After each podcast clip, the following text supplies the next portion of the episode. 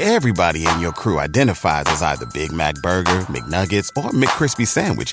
But you're the Filet-O-Fish Sandwich all day. That crispy fish, that savory tartar sauce, that melty cheese, that pillowy bun.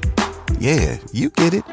Every time. And if you love the Filet-O-Fish, right now you can catch two of the classics you love for just $6. Limited time only. Price and participation may vary. Cannot be combined with any other offer. Single item at regular price. Ba-da-ba-ba-ba.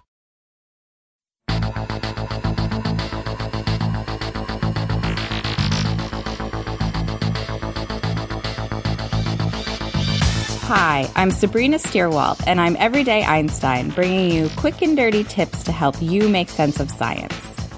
You've heard me read ads for brands like Great Courses and BarkBox, all amazing companies that I truly believe in. These ads keep the show free, and they introduce listeners like you to new products and services you'll love. Midroll Media helps ensure that this show continues to have great advertisers. If you're interested in advertising on our show, go to midroll.com/QDT and click Contact to let the folks at Midroll know.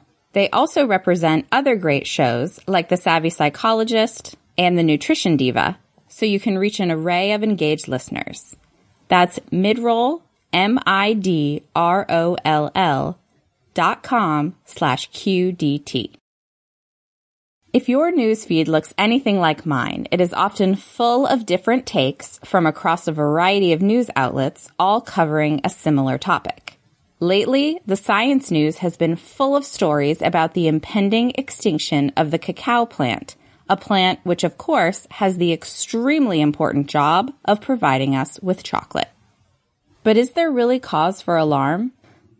A little more digging shows that many, if not all, of the articles related to the surge of warnings of the ability of climate change to wipe out chocolate as we know it link back to a single article written for a news outlet. In other words, not an original research article. This sort of reliance on one single article is usually a recipe for trouble, especially if that article is an interpretation of someone else's results and not the results themselves. Even in research, scientists will always draw from multiple sources or repeat experiments multiple times. Good original research articles will always place their new results into context of what is already known. Here at Everyday Einstein, we have even discussed similar instances where various news sources have promoted a catchy headline that doesn't fully or accurately represent the original source of information.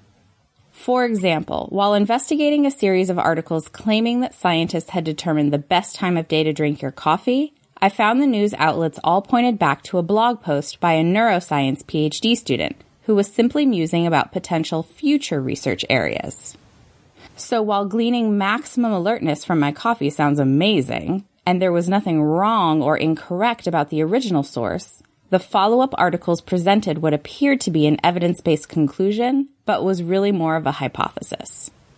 So what about the original chocolate article that caused such a stir? Let's find out after a quick word from our sponsor. Support for today's show comes from Health IQ.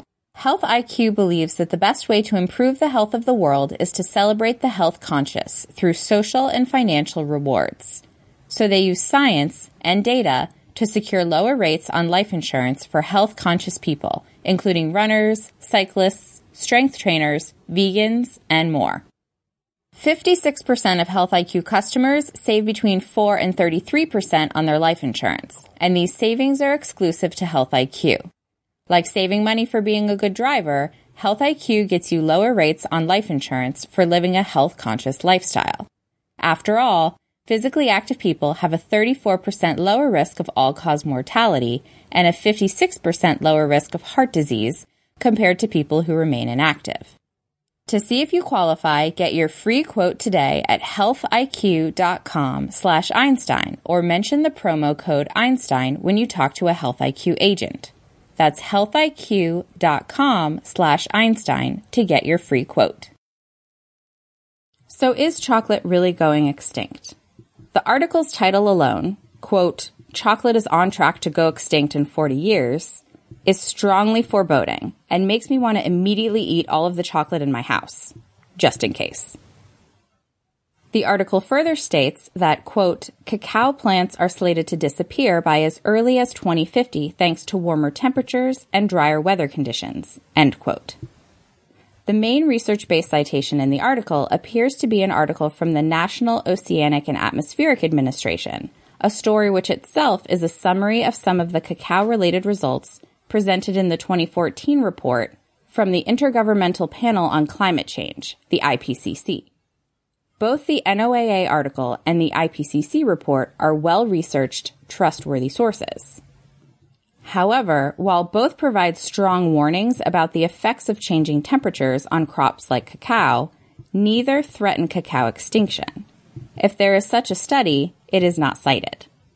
The future of cacao crops described for the year 2050 by the cited sources instead includes the fact that, quote, rising temperatures will push the suitable cacao cultivation areas uphill, end quote, and the unfortunate reality that 89.5% of the cacao production sites studied by the report's authors are predicted to be, quote, less suitable. Climate change poses a security risk, both for individuals and for nations, and thus needs to be taken seriously. But sounding the alarm before the evidence is firmly in place can weaken trust in evidence-based results when they are more firmly understood. However, the article in question does present some truly interesting facts about the sustainability of chocolate in the era of climate change. They are just unfortunately hidden behind a misleading title. Let's look at four more straightforward chocolate facts, both from the original NOAA article and the highly cited news article, that are just as interesting. First, cacao trees can only be grown in a very narrow strip of latitudes.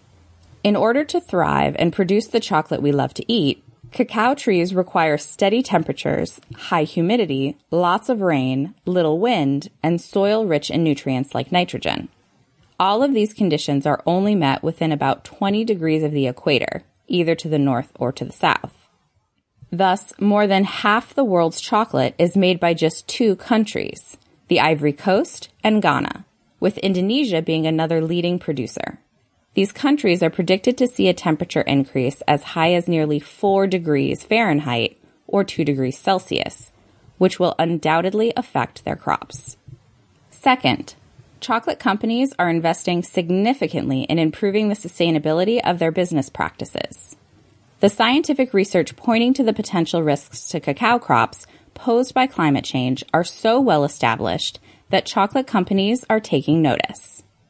For example, the Mars Company, maker of M&M's, Snickers, Milky Way, Twix, and Dove, has invested $1 billion in an initiative they call Sustainable in a Generation, which has a plan to reduce their emissions by 60% by 2050, along with a host of other sustainability efforts related to waste reduction, land use, and water use. Third, there are clever cultivation methods that increase cacao production in an eco-friendly way. For example, in a method called cabruca, other rainforest trees are planted or retained surrounding the cacao trees to provide shade, maintain moisture, and offer protection from wind and soil erosion. As a bonus, maintaining these trees in addition to the cacao trees decreases the extent of forest clearing and thus allows for the storage of more carbon.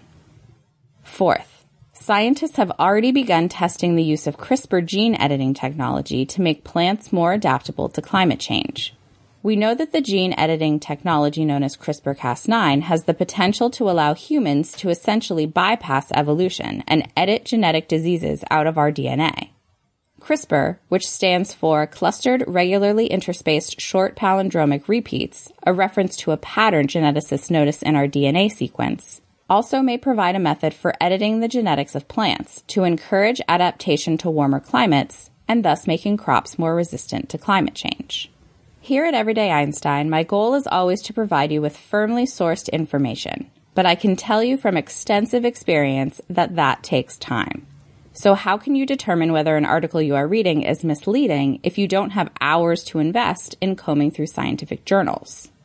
A start toward identifying exaggerated scientific claims is realizing that article headlines and titles are often designed to catch your interest.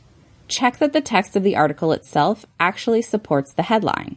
A quick check that the article cites sources for the information it presents and that those sources are trustworthy can also help. For more information on how you can stop the spread of fake news, check out my tips for separating real news sources from fake or overinflated ones. Until next time, this is Sabrina Steerwalt with Everyday Einstein's quick and dirty tips for helping you make sense of science. You can become a fan of Everyday Einstein on Facebook or follow me on Twitter where I'm at QDTEinstein. What misleading science articles have you spotted? Send them to me at everydayeinstein@quickanddirtytips.com.